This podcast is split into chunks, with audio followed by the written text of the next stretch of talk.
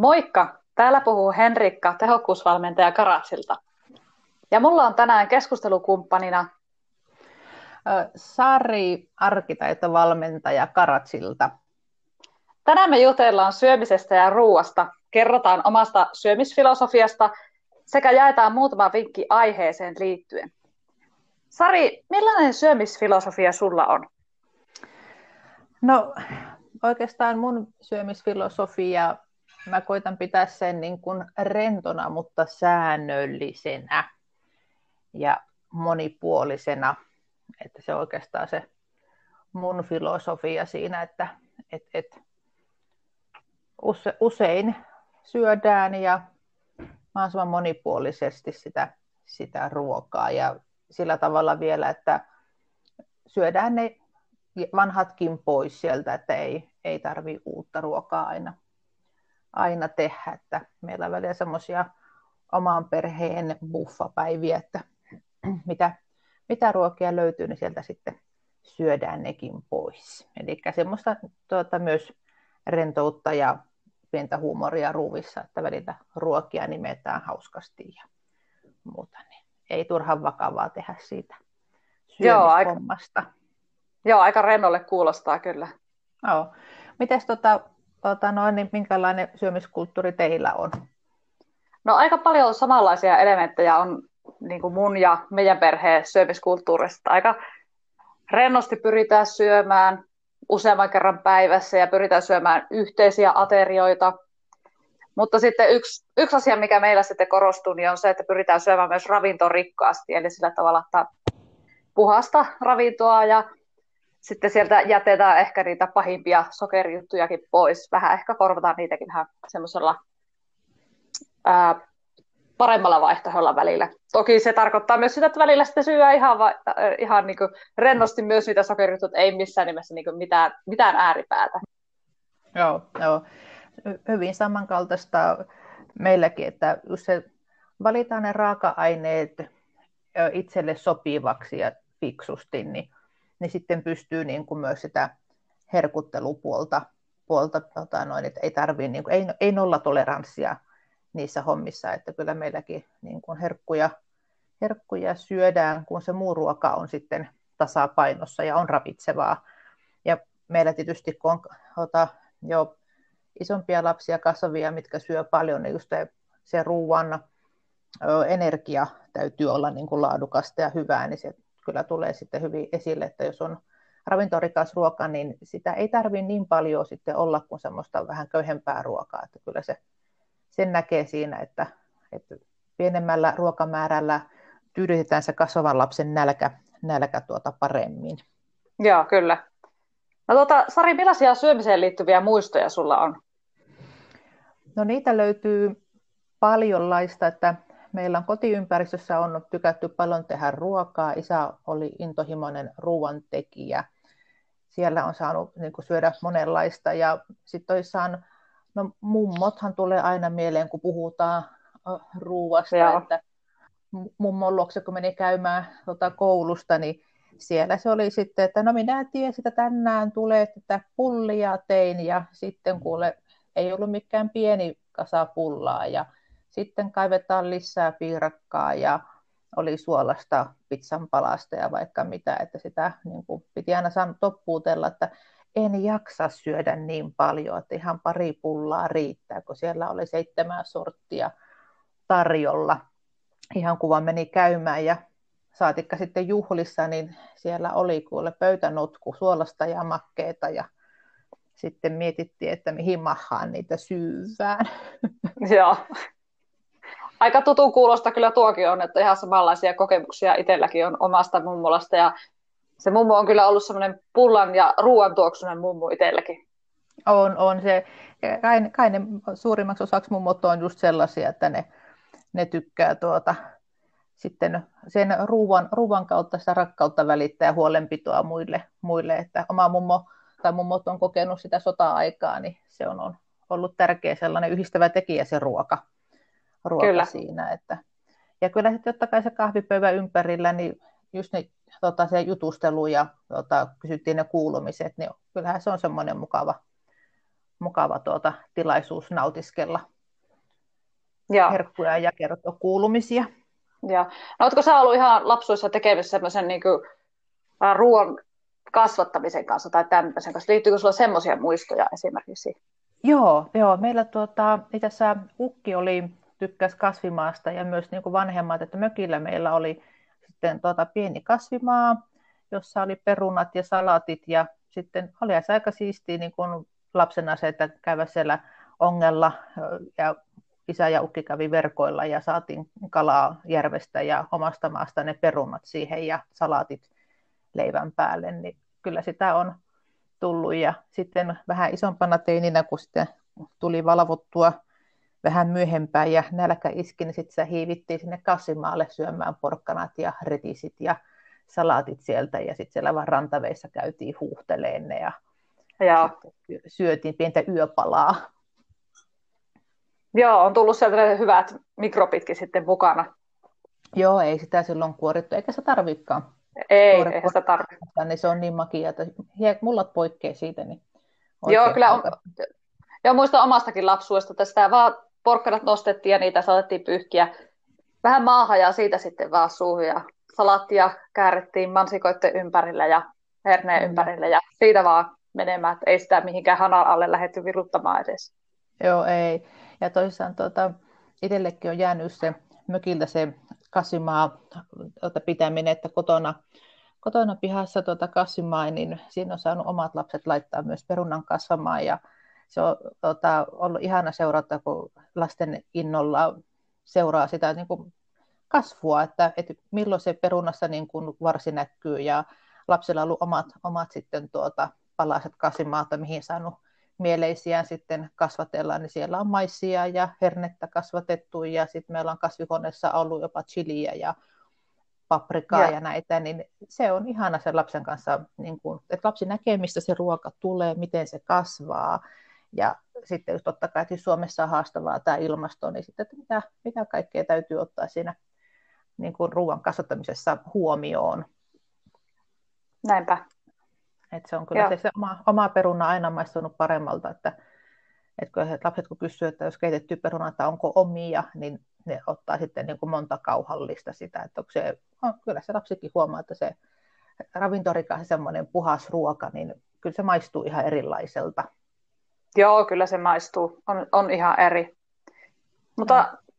niin kuin meillä tässä just kuultiin, niin syömisen taustalla on semmoisia useita asioita, jotka vaikuttaa siihen meidän syömiseen meillä on muistoja ja meillä on näitä lapsuudessa opittuja ja asioita ja uskomuksia. Mutta näin ammattilaisena, niin millaisiin tilanteisiin sä törmäät syömisessä, johon vaikuttaa uskomukset, lapsuudesta opitut tavat ja tällaiset muistot sitten? Joo.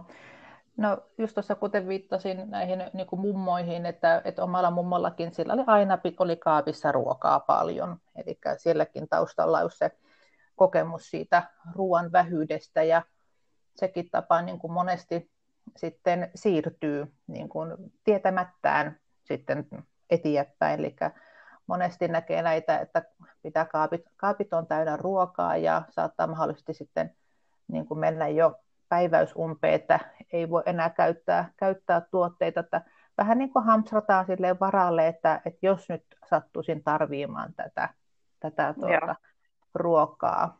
Et sitä, sitä on kyllä tietyllä sukupolvella ja mennyt eteenpäin. Ja, tai tietysti jos ylipäätään on, on ollut kokemusta lapsuudessa, että ei ole ruokaa, niin se tuo sitten turvaa, turvaa kun kaapissa on syömistä. Joo, voiko tällainen siirtyä vähän niin ylisukupolvisesti, että jos sitä ei tunnista, niin semmoisena niin käyttäytymismallina sitten omille lapsillekin jopa? Voi, voi. Kyllä se, tuota, voi voi, ja sitten voi niin kuin, just niin kuin lapsen lapsillekin asti siirtyä, että kun ollaan niin lähellä niitä tapoja, kun se on, niin kuin ruokakin on päivittäistä, niin kun sä totut, että sulla on kaapissa aina sitä ruokapurkea, on paljon, ja niin sitten kun sä muutat omaan kotiin, niin se, totta kai sä haluat sen niin kuin saman, että kun näin oli kotonakin, niin näin täytyy olla. Mennään sillä, sillä niin kuin tunteella ja ajatuksella. Joo. Ja sitten toisaalta yksi toinen ongelma, mitä, mitä on, niin että monesti sitten, no joo, tähän itsekin tuo tunnustaa, että yleensä ostaa aina samaa, että on aina ne samat tavarat kaapissa.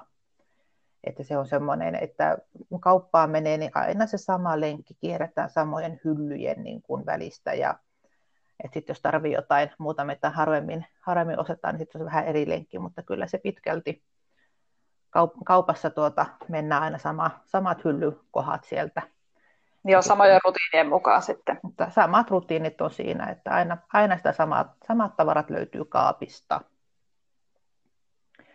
Ja tuota, sitten se, se on myös semmoinen monella tuota, haasteena, että, että mitä ruokaa tehdä. Että sitten tehdään aina näitä samoja ruokia, on ne muutama, muutama ohje, mitä, mitä pyörittää tehdään, ja se just liittyy tähän, että aina ne samat tavarat kaapissa, ja aina tehdään sitä samaa.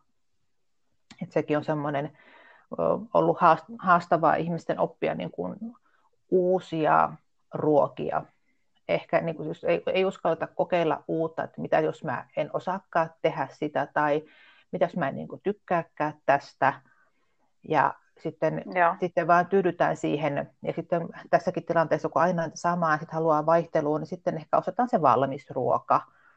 Että on se Joo. sitten niin kuin ravintolasta tai muualta, niin että sitten se ota, sitten tämä ongelma niin kuin menee siihen, tai niin, ongelmahaaste, että, että se on suppea se meidän ruokavalio, ja sitten se totta kai se vaikuttaa meidän vireystilaan. Ja sitten jos meillä on niin kuin se meidän ravinto on, on niin kuin yksipuoleista, ja sitten ei, ei ole niitä semmoisia ravintorikkaita ruoan lähteitä, niin ravinnon lähteitä, niin se vaikuttaa siihen meidän tota, ihan solut, solutasollakin, että, että minkälaisella ravinnolla me ruokitaan sitä meidän solua, että kuinka vahva se uusiutuva solu on sitten vaikka vastustuskykyä antamaan meille flunssaan ja muihin. Että se on ihan, näitä sitten on paljon keskusteltu, että minkä takia sitä pitää vähän katsastaa, että mitä kaapista löytyy. Näinpä. No, en varmasti ole ainut, joka tunnustaa sen, että varmaan useasti on sen tilanteen estä, että no mitäs nyt tänään tekisi ruuaksi, että aika moni tämmöisen haasteen kanssa painii. Mutta mitäs vinkkejä sä antaisit sitten ihmisille tällaisiin tilanteisiin ja kuinka niin voisi suhtautua näihin asioihin sitten ihan arkipäivässä? Mm. No asiaa voi lähteä lähestymään monella niin kuin tavalla, että jos esimerkiksi katsoo sitä kaappia, että, että mitä mulla niin kuin siellä nyt on, ja että, että mitä niistä yleensä tekee, niin sitten voi lähteä etsimään ruokaohjetta, että mitä, mitä muuta niistä voisi tehdä. Eli sitten lähdetään niin kuin hakemaan uutta, uutta reseptiä. Se ei tarvitse olla ohjeessakaan isoa muutosta, että mitä sä teet. Sä voit jonkun pienen ainesosan niin kuin vaihtaa. Se voit jättää kerman pois ja niin kuin korvata se jollain muulla, tai se voit lisätä sen kerman tai jonkun mausteen, mausteen siihen, niin se, se sun niin sanottu perusruoka, mitä aina sitä samaa tekee, niin se on hyvin pienellä, pienellä tuota, muutoksella saadaan jo erin, erityyppiseksi sitä ruokaa. Ja toinen tapa oikeastaan, miten sitten tätä koko vyyhtiä lähtee selvittämään, niin on, että rupeaa, kirjoitat vaikka, että mitä olet eilen syönyt ja mitä olet tänään syönyt. Ja se, miksi se pitäisi niin kuin kirjoittaa, niin on se, että sä näet, että kuinka paljon sä käytät jotakin tuotetta, entä raaka-aineita, että paljonko tulee kahvia juotua ja sitten että juoko sen kaiken kahvin, meneekö se osa hukkaan, koska kuka tykkää kahvista, se voit se jäähtyneen kahvin niin kuin heittää niin kuin kukaan juurelle, että ei mene se hukkaan. Ja sitten just se, että montako leipäviipaletta menee päivässä, niin että, että vähän sitten laskee, että kauanko se leipäpaketti kestää. Ja sitten just tämmöiset tuotteet taas, niin kuin kahvi, mikä, mikä tuota kestää kauemmin, niin laittaa teipin palasen päälle ja kirjoittaa päivämäärän, milloin sen aukaisee. Ja sitten kun se on tuota, kahvi on loppu, niin katsot, että kauanko se on kestänyt sulla. Eli hahmotella vähän sitä, että paljonko mä tarviin niin kuin viikossa, kuukaudessa niitä ruokia. Niin se helpottaa sitä suunnittelua myös, että minkälaisia ruokia tehdä ja kuinka paljon tarvii. Ja se kaikki niin kuin näkyy sulla sitten myös lompakossa, eli sillä on myös taloudellinen niin kuin vaikutus, vaikutus siinä, että kun tietää, että tämä, tämä ruoka riittää näin kauan, niin ei tule sitä tunnetilaa, että, että meillä ei ole ruokaa tai ruoka ei riitä. Totta kai yllättäviä tilanteita tulee, mutta sitten kun tietää, että nämä ruoat riittää näin monta päivää, että menen sitten tuona päivänä kauppaan, niin sitten se taas tietää, että okei, että siihen asti ainakin riittää se ruoka, ja vaikka tulisikin yllättävää vaikka viedä se syömään, niin tietää, että okei, tänään riittää tänään, ja huomenna sitten on kauppapäivä taas. Joo, ehkä tuolla pystyy niin tuomaan sellaista turvallisuuden tunnetta itselle ennen kaikkea siihen, että et ei tarvitse sitä turvan tunnetta sitten täyttää ostamalla liikaa ja sitten saattaa mennä pilalla ja tätä niin. kautta sitten. Kyllä, kyllä. Joo. Ja just, että se, sit kun sä tiedät niin kuin sen oman käyttäytymistavat, että niin kuin miten, mitä tykkään syödä ja paljonko sitä menee, niin, niin se just sen, se hallinta siihen asiaan, eli sä hallitset sen sun sen ruokakulttuuria ja sitä siinä, niin, ja se, se on niin kuin, tuo sitten semmoista kas itsevarmuutta ja muuta tietää, että, että osaa, osaa hoitaa hommansa ja, ja siinä toissa on paljon, paljon niitä hyviä vaikutuksia, että niin taloudellisesti kuin sitten tuota henkisestikin saa, saa hyvän fiiliksen siitä. Siinä. Kyllä.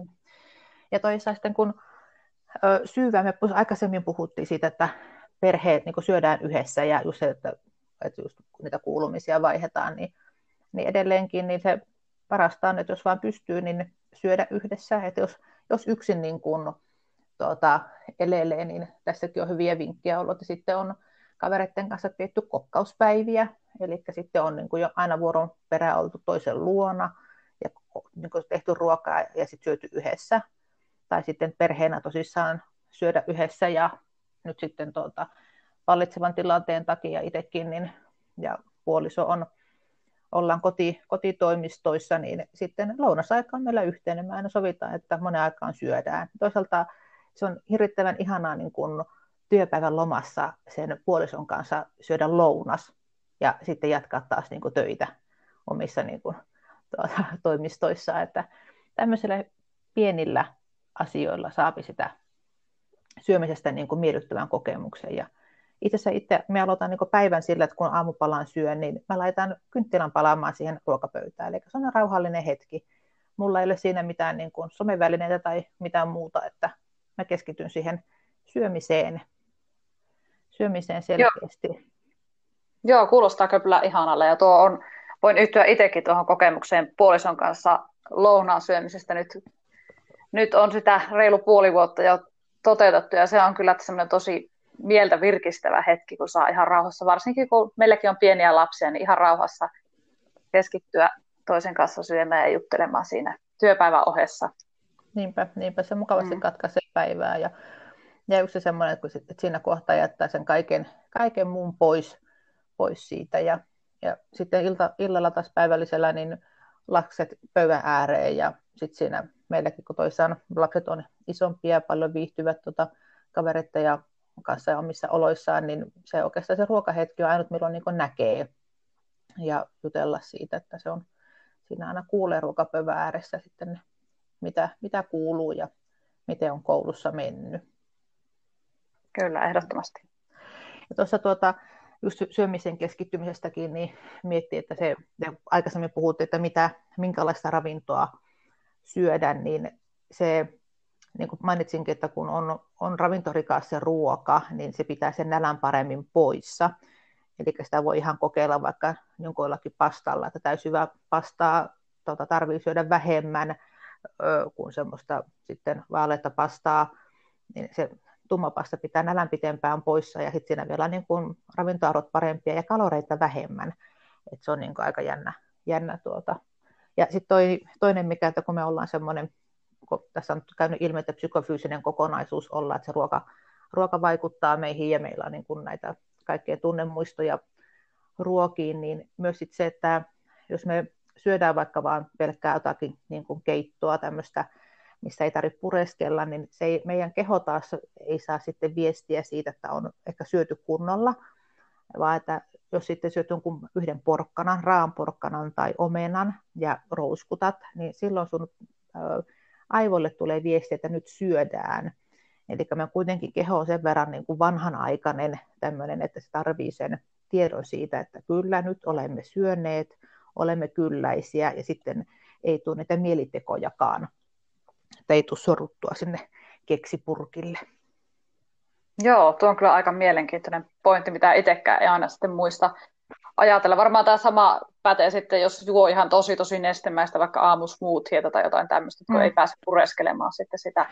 On. Se tulee just siinä, että kun se, jos se semmoisen smoothien otat vaikka, tai mietit, jos moni haluaa nopean kuin lounaan, että smoothie ja sun muuta, niin, niin se, se nyt voi silloin tällöin niin kuin mennä, mutta se, että se on niin kuin jatkuvana tapana ottaa vain jotakin nestemäistä, millä sitä niin kuin syömistä, millä sen ruoan niin kuin ohittaa, niin se, on, se smoothien juominenkin se on nopeeta ja siinä ei kerkeä sitten niin kuin ehkä pysähtyä siihen syömisen, syömisen eteen ja rauhoittumaan ja toisaalta, että se pureskeluefekti kun jää, niin ei tule keholle sitten viestiä, että, että on ruumis olisi ravittu.